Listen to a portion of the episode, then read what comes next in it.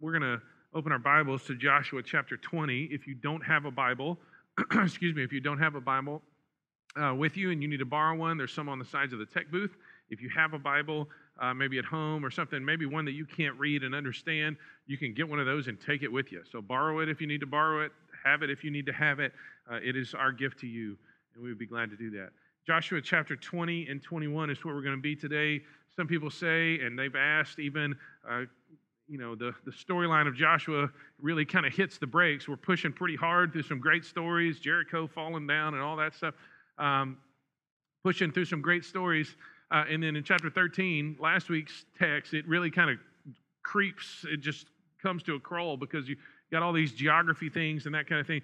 Well, and why do we, why do we do, why do we, you know, talk about all of that stuff too? And the answer is, one, it's God's word, so we want to be uh, responsible to teach it. But secondly, uh, on occasion, um, as we're studying and as we're looking, as we're thinking, man, you know, it can really speak to us. And that's what I hope is going to happen this morning. And um, when I was maybe, I want to say seventeen, I think I was seventeen, I was thinking about this in between the services. I think I was seventeen. If not, I was eighteen.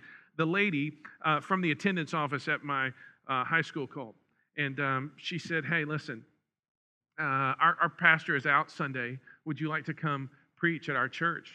And I said, sure, I would. I'm seventeen years old. I've got all sorts of things to say. It was a disaster of epic proportions, the story of which I will save for another day. But the deal is, is that I said, can you remind me where your church is? She said, well, it's out near Richards. Anybody Richards, Texas? That's exactly right. Thank you. Uh, so from Huntsville, where I grew up, you go west on Highway thirty like you're going to College Station, and right when you hit the Walker County Fairgrounds, you turn south on seventeen ninety-one. Farm to Market seventeen ninety-one, mind you, uh, two lanes, no shoulder, and you come down to where it hits the only stop sign on seventeen ninety-one, which is Farm to Market one forty-nine, two lanes, no shoulder, uh, and you turn left and go about four miles, and you're just driving along, and it's woods and forest and woods and forest, kind of in the middle of the Sam Houston National, and all of a sudden, cut out of this, right on the curve, cut out of this little section of forest is Union Grove Baptist Church. And I promise you, if you're not ready for it, and might be a teenager thinking you're going to be late and driving a little faster than normal, I might be able to speak to this from experience. You will pass it and have to turn around on the no-shoulder two-lane road to come back to it because it just appears out of nowhere. And you think to yourself, with all of the stuff around here, why is there a church right here? This is such a, for me, it was such a strange place to find church. Crazy. Right out in the middle of nowhere. Uh, it, it's not always, in fact, church, sometimes, it's not always where you think it either could be, should be, or whatever. It's just where it is. It's a strange place to find it. And then yesterday, Uh, Friday night, made a phone call to one of our guys. I said, hey, um, you know, I got this stuff in the backyard that may require a little expertise, uh, and I hear you're the guy with expertise and a machete.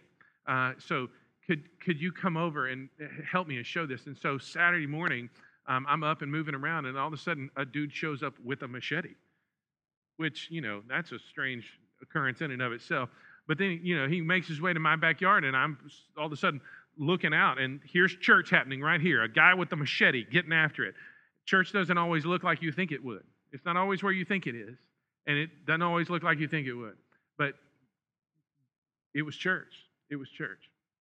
And today, in these two chapters, uh, I think we'll find something similar. Uh, maybe not where you think it would be. I, I never sought to, to find church in Joshua twenty and twenty-one, but it's there, uh, and it may not look like you think it Uh, should, but man, it's it's here. And so I want to get along here in Joshua chapter twenty. Let's start in verse one. We'll read the whole chapter of Joshua twenty and then just hit on a couple of highlights of twenty-one. Then the Lord said to Joshua, say to the people of Israel, appoint the cities of refuge, of which I spoke to you through Moses, that the manslayer who strikes any person without intent or unknowingly may flee there. They shall be for you a refuge from the avenger of blood. He shall flee to one of those cities and shall stand at the entrance of the gate of the city and explain his case to the elders of that city. Then they shall take him into the city, give him a place, and he shall remain with them. And if the avenger of blood pursues him, they shall not give up the manslayer into his hand because he struck his neighbor unknowingly and did not hate him in the past.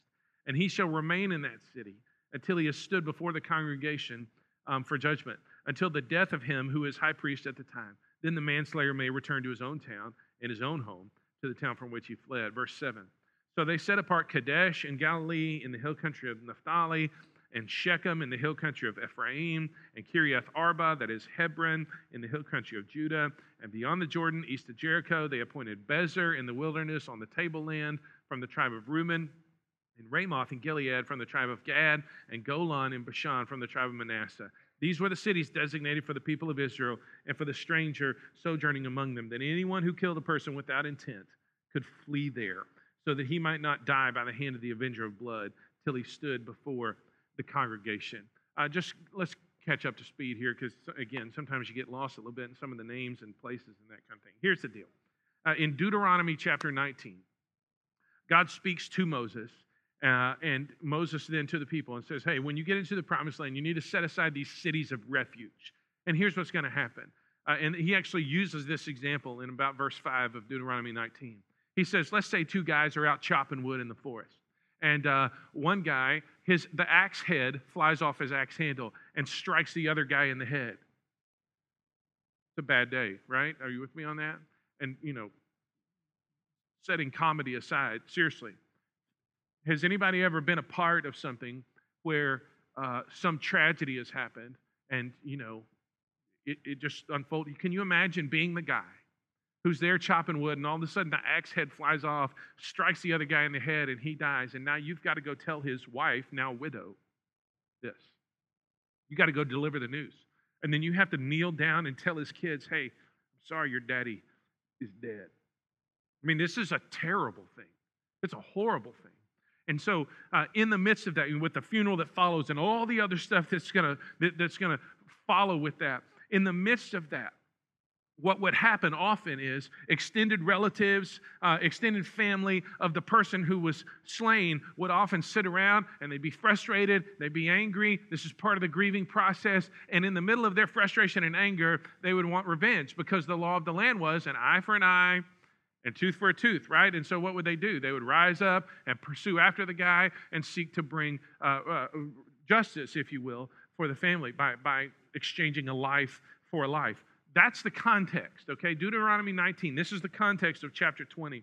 And um, the thing I want to point out is God has set aside a safe place for these folks. We would call it manslaughter or something along that line. And it's not murder. There's no intention. There's no ill will. There's no hating them before. There's, it's, it's accidental death. Um, and so what we're talking about here is this kind of safe place. What does a safe place look like? Let's just roll it back here. Start back in verse three and just see if we can identify a couple of things. First of all, that the manslayer who strikes any person without intent or unknowingly may flee there. A safe place looks like a place to flee when you're in trouble. Anybody ever get, made a wreck of their life and need a refuge? Where you just, I mean, for whatever reason, accident or some other thing has happened, maybe something happened to you or you did something to somebody else and you're like, all I want to do is just get away. Remember the Southwest Airlines commercials? Want to get away? Bing! You remember that? This is that moment. This is that moment where you're like, oh, I'll, all I want to do All I want to do is get away. A safe place provides, provides a place to flee uh, when you're in trouble. And I know nobody in here gets in trouble. I know nobody, but just this is what God's providing. Verse four, um, he shall flee to one of these cities, and he shall stand at the entrance of the gate of the city and explain his case to the elders of that city. A safe place not only gives you a place to flee when you're in trouble, it also gives you a place to be heard. And how many of our situations and circumstances and emotional um, rumblings and stuff, how many of those would change if we were simply heard? And let me ask you this, just as people who are going to have conversations this week, important conversations this week with, with spouses and with kids and with coworkers and with friends and with family and that kind of thing, how many of their circumstances and how many of their emotional rumblings would change if they were just heard? They were just heard. Somebody looked, sat across a table at Starbucks or chips and salsa or whatever, and you just looked them in the eye and you said, hey, tell me about this. And then you gave them a chance to be heard. A safe place is a place where you're heard. Verse five. And if the avenger of blood pursues him, they shall not give up the manslayer into his hand because he struck his neighbor unknowingly and did not hate him in the past. A safe place is a place that offers appropriate protection, appropriate protection. Uh, that would be something along the lines of, in this case, the elders of the city, um, they, you know, when the avenger, the person who's going to strike back, uh, when this person comes, they're saying, hey, no, no, no, no, no, no, we're not going to do that here. That's not going to happen. We're not giving this person up. Oh, this is not going to, you're not here. That's not right. It's an appropriate protection. Um, if not an inappropriate protection, right? They're not harboring some fugitive in that sense. Uh, they're giving protection to somebody who's innocent. Uh, because as it says here, this, it was unknowing and there was not hate Uh, from the past. Uh, fourth thing about this safe place, this is a place that accepts your baggage. Look at verse six. He shall remain in that city until he stood before the congregation for judgment, until the death of him who's the high priest at the time. Just when it says remain in that city, how many of you grew up in small towns, like three thousand or fewer? This is what we're talking about, okay? I mean, a city was, you know, a couple of thousand people. Now, did you know everybody in your city? Basically, yes. Did you know their story? Yes. Did you know their stuff? Yes. I mean, that's part of living in a small town. And everybody knew your stuff, too. That's kind of how that went. So when you read the word city, don't think Houston, okay? We can get lost in six million people. We're talking about a very, very small community of people. People where you're known. And then, so here's the deal. Uh, you would be walking through town. If you were the person who had fled there, you'd be walking through this city, and they go, oh, there you go. Hey, you're the guy with the axe head thing, right? Ah, sorry, man. And what would they do? They just, they embrace you with your baggage. You got all the stuff that, that comes along. They embrace you. And then repeating verse six is down in verse nine. Last thing about this. These were the cities designated, verse nine, these were the cities designated for all the people of Israel and for the stranger sojourning among them, that anyone who killed a person without intent could flee there, so that he might not die by the avenger of blood until he stood before the congregation. Um, this is a place where cycles are broken. Uh, and here's what I want to say about this. Uh, again, because of the nature of the situation, eye for eye, tooth for tooth, life for life, um, a person's out, again, chopping wood or didn't, uh, you know, put the ox uh, in the yoke appropriately, and they got out and, you know, the ox got out and gored somebody or whatever it may be. Um, and, and so the immediate response from the extended family, in fact, Deuteronomy nineteen uses this phrase, hot anger. If they in hot anger pursue this person. Anybody ever felt that before? Hot anger? Yeah. So they would come up and they would pursue this person and they would say eye for eye, tooth for tooth, life for life, and they would kill that person. Except whatever, this inevitably happens. You don't have to think very hard or work very hard and, and just figure out what's happening. The person who's coming for revenge always does it, not just to this level, but always one notch up. Am I right about that?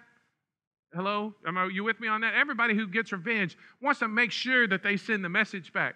Here's the deal. So this person has this accident and it kills this person's brother. And then this person rises up and he comes over and he kills this person. And then what's this guy's family going to do? Oh, oh, you didn't just... You didn't just avenge blood, man. I mean, like, you did some really bad stuff. And so what, what are they going to do? They're going to rise up and they're going to come. And all of a sudden, you got Hatfields and McCoys happening here in Joshua twenty, right? This is the issue. And so you've got this cycle of striking and revenge and striking and revenge and striking and revenge. And what does God provide for the people of Israel to, um, to have that will break that cycle? A city of refuge, a safe place. And some think, well, this doesn't seem very fair. Shouldn't they have their day? And it does twice. In verse six and in verse nine, it talks about standing before the congregation, that there would be this judgment that they'd come down. So, I mean, they would have their day, and until then, they were basically under house arrest. But what this does is it provides the ability to break this cycle of striking and revenge and striking and revenge. And a safe place ought to be the kind of place that breaks the cycles, the sin cycles in our lives too. Whatever they may be, um, uh, addictions, or, uh, uh, you know, I just, I can't help but respond in this kind of anger pattern or whatever. We would break a safe place is a place where cycles can be broken. Um, the, the primary marker, when you're looking for a safe place and trying to understand what it looks like, the primary marker uh, that you're after here is compassion. Compassion. Anybody... Uh, grow up in the South and ever hear somebody, uh, sweet old ladies typically, not to pick on sweet old ladies, but this is typically what some news would come in and they would just look to the heavens and go, oh, mercy. Anybody have that happen before? this is essentially that. It's this kind of heartfelt, Godward direction of compassion. Oh, mercy, mercy, mercy, mercy. It's this plea for mercy. And indeed, a safe place provides that kind of compassion, that kind of mercy for a person uh, who might need it. So that's chapter twenty, is this idea of a safe place. Now, don't get lost here uh, because the chapter twenty-one picks up, and what happens is the tribe of Levi, who are the priestly tribe, Uh, the people who are just designated by God to represent him to the people. Um, the, the tribe of Levi didn't have any uh, any lands specifically given to them. So, you know, remember, uh, you know, all of these others, they got their own zip code, right? You know, Dan lived up here, and Gad lived over here, and Naphtali lived over here, and Judah lived over here, and all these places. They had kind of their own zip codes. Levi was not designated like that. Levi, because it was the priestly tribe, was going to be a scattered people. In other words, they were going to get cities in each of the tribes. So they would be among each of the tribes. So that this is what happens uh, in, in the first uh, about thirty-four or so verses, thirty-five verses of chapter twenty-one, is that um, the Lord through lots, um, the people of Israel cast lots, and they're like, okay, this group of Levites, Levites, you get to go over here with the tribe of Judah. And this group of Levites, you get to go over here um, with the tribe of Dan. And this group of Levites, you get to go over here. And that's essentially the first several verses of chapter twenty-one. Here's what I want you to do. Skip down to verse forty-one. This is the part I don't want you to miss. Chapter twenty-one, verse forty-one. The cities of the Levites, don't miss this phrase, in the midst of the possession of the people of Israel, were in all forty-eight cities with their pasture lands. These cities each had its pasture lands around it, so it was with all these cities. So for every tribe, four different cities were, were um, specified for the Levites, the people, the priestly people of God. So Levi lived among the people who needed to know who God is and what he required. And I'll just give you two um, characteristics about this. Number one, Uh, they were; these cities were assigned by God. These cities were assigned. So when we talk about a scattered people, this is not just kind of taking something and throwing it up in the air and seeing what happens. Like, these cities were specifically assigned by God.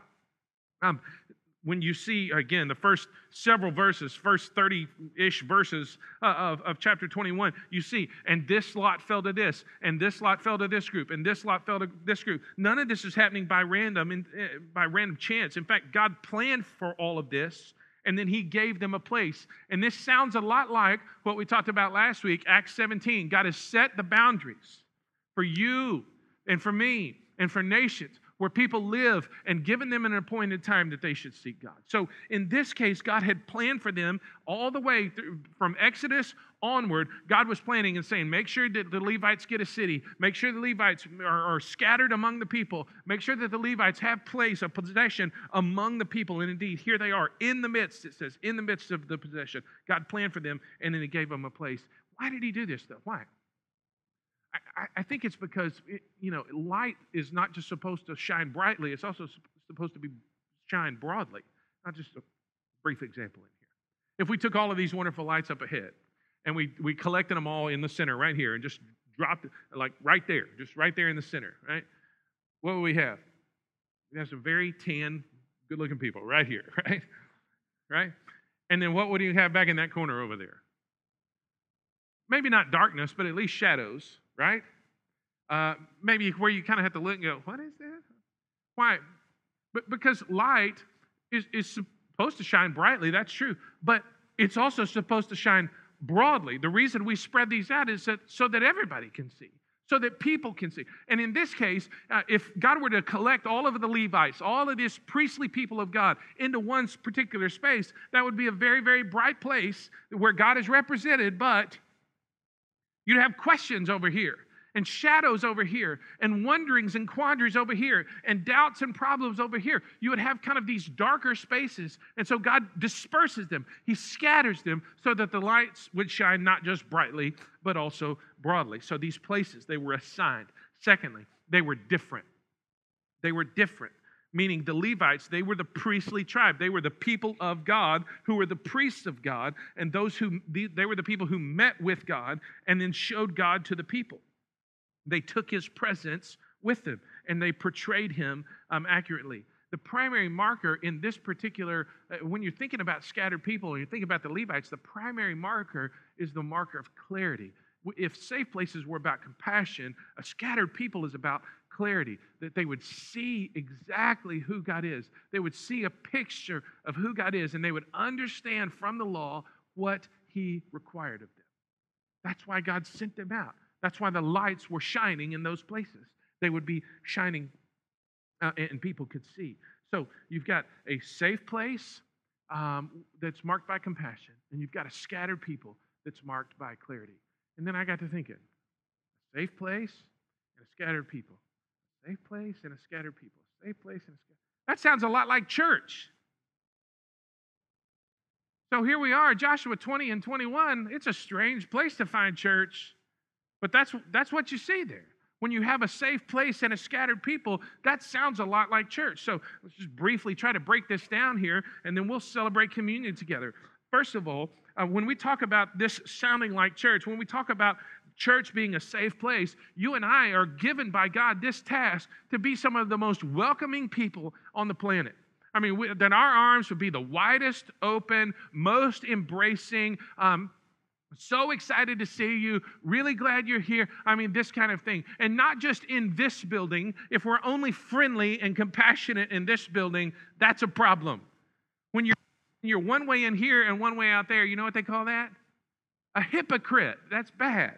So uh, here, I mean, God has given us to be the most embracing people. The safe place, we would be some of the most welcoming people on the planet. From Romans chapter fifteen, verse seven. Get that verse up, Tobes. Romans fifteen, seven. This is what it says. Listen to this. Therefore, welcome one another as Christ has welcomed you for the glory of God. So just to be clear, how did Jesus welcome you for the glory of God? Did he come along to you and say, oh, listen, you're such a nice person, such a wonderful person. I really like your haircut, and you have some great shoes. Come on in. You're my kind of people. Is that what he did? How about this one? Oh, man, look, your life is a wreck, and you stink like bad. And you hadn't brushed your teeth in I don't know how long. Go get yourself cleaned up. Take a shower, um, you know, Uh, uh, brush your teeth, get your world together, get your world together, and then you can come back and have that conversation. Is that what he did? How did Jesus take you? Did he take you cleaned up and, and all together? No. No, he didn't. Um, did he take you uh, as someone who was so valuable? And no. How did he take you? Just as you are. Welcome one another. Therefore, welcome one another as Christ has welcomed you. How did he welcome you? Just as you are. Therefore, we get to do what? We get to welcome other people just as they are. Just as they are. And we get to do so to the glory of God. To be clear here, our compassion does not mean compromise. That's not what we're talking about. Um, we're not going to compromise, but we're going to welcome them. Uh, we can welcome them in their brokenness and then call it what it is. Is it wrong or rude or ugly or whatever to say that I'm wearing a blue shirt? Anybody? You may not like my blue shirt. You may not, but it's not wrong to say I'm wearing one. And indeed, when we embrace people and say, listen, hey, we're really glad you're here, and I see that you're a broken person, that's not rude or ugly. That's not judgmental to say, hey, I see that you're wearing a blue shirt. It's, it just is what it is. And we can do that because we can call out, if you will, their brokenness because our brokenness has been called out. That's one of the things that brought us to Jesus in the first place, is that our brokenness has been called out. And we're not guilty of swinging the uh, axe in the, um, uh, in the forest and our axe head flying off. We're not guilty of manslaughter, folks. We're guilty of treason. It's way worse than an accidental thing. We have intentionally, we have um, um, consistently, we have even addictively at times um, taken on our sin and just gone on and on and on and on and on with it. And Jesus steps into our world and goes, you're broken. We're like, e, you're right. You're right. And we're, tra- we're traitors to him. And yet, how did he, he embraced us. And so we look at people in their brokenness and we say, welcome. We're glad you're here in all of your brokenness. This is not compromise. This is not compromise. This is Jesus through us embracing people. We can say it with clarity because we, um, our, our brokenness was revealed to us. Secondly, we can say it with a sense of hope. We can say it with a sense of hope. Some people don't, they, they push back on this. Why? Because Uh, you know, they think, again, got to. This is an issue of good and bad. Well, we need to start. You need to get you acting better. Christianity is not about what's good and what's bad. Christianity is about what's dead and what's alive. That's the message of Easter. And so we, as a people who've been forgiven of our sins and whose new life has been given to us by Jesus himself, we of all people should be so in touch with our brokenness and so in touch with the hope that Jesus gives. When we come to the communion table here in a minute, just remember, you and I were once barred from this because of what uh, was in our lives, and yet Jesus looked down on the wreck that was us, and he saved us. So when we experience forgiveness, when we experience new life, that becomes a source, an eternal source of hope that we can then dole out to others. We have that opportunity, so we get to be people who give hope. We get to be people who give hope to others. Just remember this. When we think about safety and when we think about the most welcoming people, nobody, nobody is ever so broken that Jesus can't heal them. Nobody. Even those who think that they're not broken, Jesus can heal them. And so you don't know a person. I mean, you don't know a story. Your story is such that Jesus is not such, excuse me, that Jesus can't heal you. This is the message of the gospel. I mean, if, if he can come back from the dead, he can deal with your junk. Safe. We're the most welcoming people.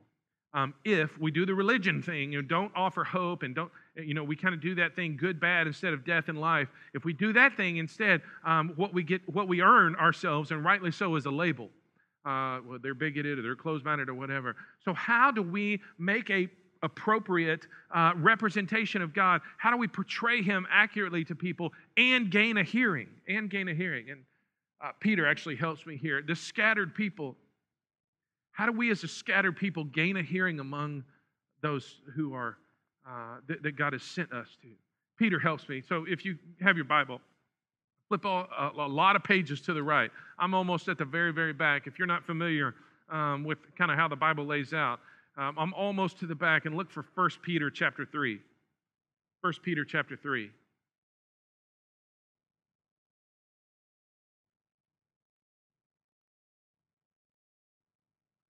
First Peter chapter three, look at verse fourteen. I'm going to wait till I hear pages quit turning because this is so good. First Peter chapter three, verse fourteen.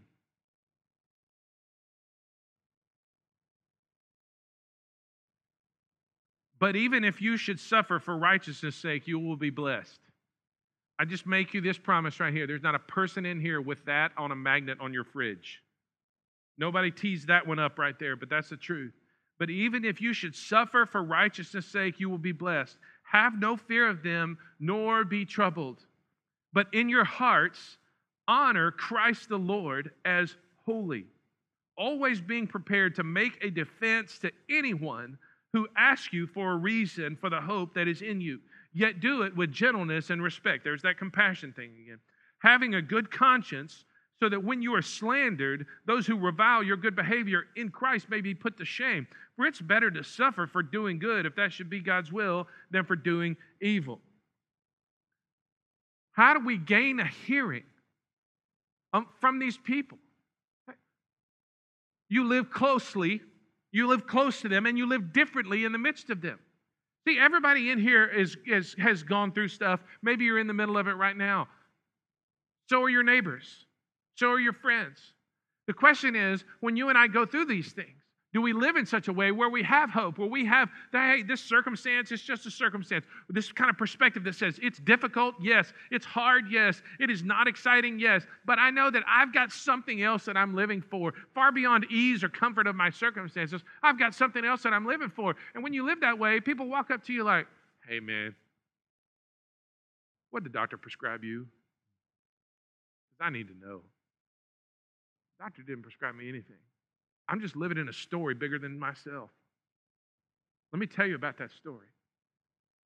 sanctify or set apart Jesus is holy in your hearts, is what it says. And be ready to give an answer um, to the to the hope. When they come and ask, be ready to give an answer. So how do you gain a hearing? You live closely to them. They're our neighbors, right? They're our neighbors, both in locale and in spirit. Live closely and live differently. Just practically, what's that mean? You don't don a sandwich board and go walking down five twenty-eight or, you know, Bay Area, turn or burn, repent or perish. You know, God hates you or whatever you want. I mean, don't, don't do that.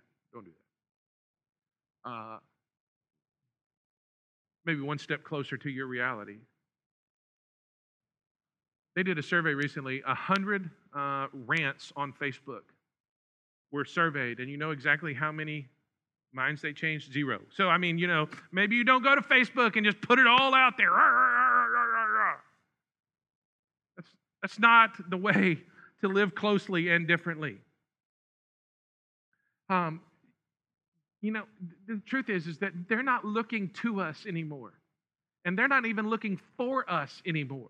So you and I then get to be a part of something. We get to be a part of a conspiracy of that God is uh, bringing about in the world, where we get to live in the places where we have, the, the places that God assigns us, the places, if you will, the, the, the cities, if you will, in which God gives us, these dwelling areas. We get to live in those places, then we get to represent Him and what He requires of people. That's a conspiracy to, to help people see that there's a life worth living and that's bigger than just your existence. We get to portray God accurately to them. Now, as we said, you know, with scattered people, man, the, the, the key thing is clarity. Issues in which we need clarity these days. You think about, you know, all the marriage and sexuality questions that are out there right now. God, we need clarity on this. And the Bible's very clear. You, you think about right now the issue of the role of government and the Christian's response to it. And furthermore, the character of leaders in positions. Do we need clarity on that? Anybody at all? We need clarity. Our world needs clarity on that. Um, do we think about, and, and should you think about, uh,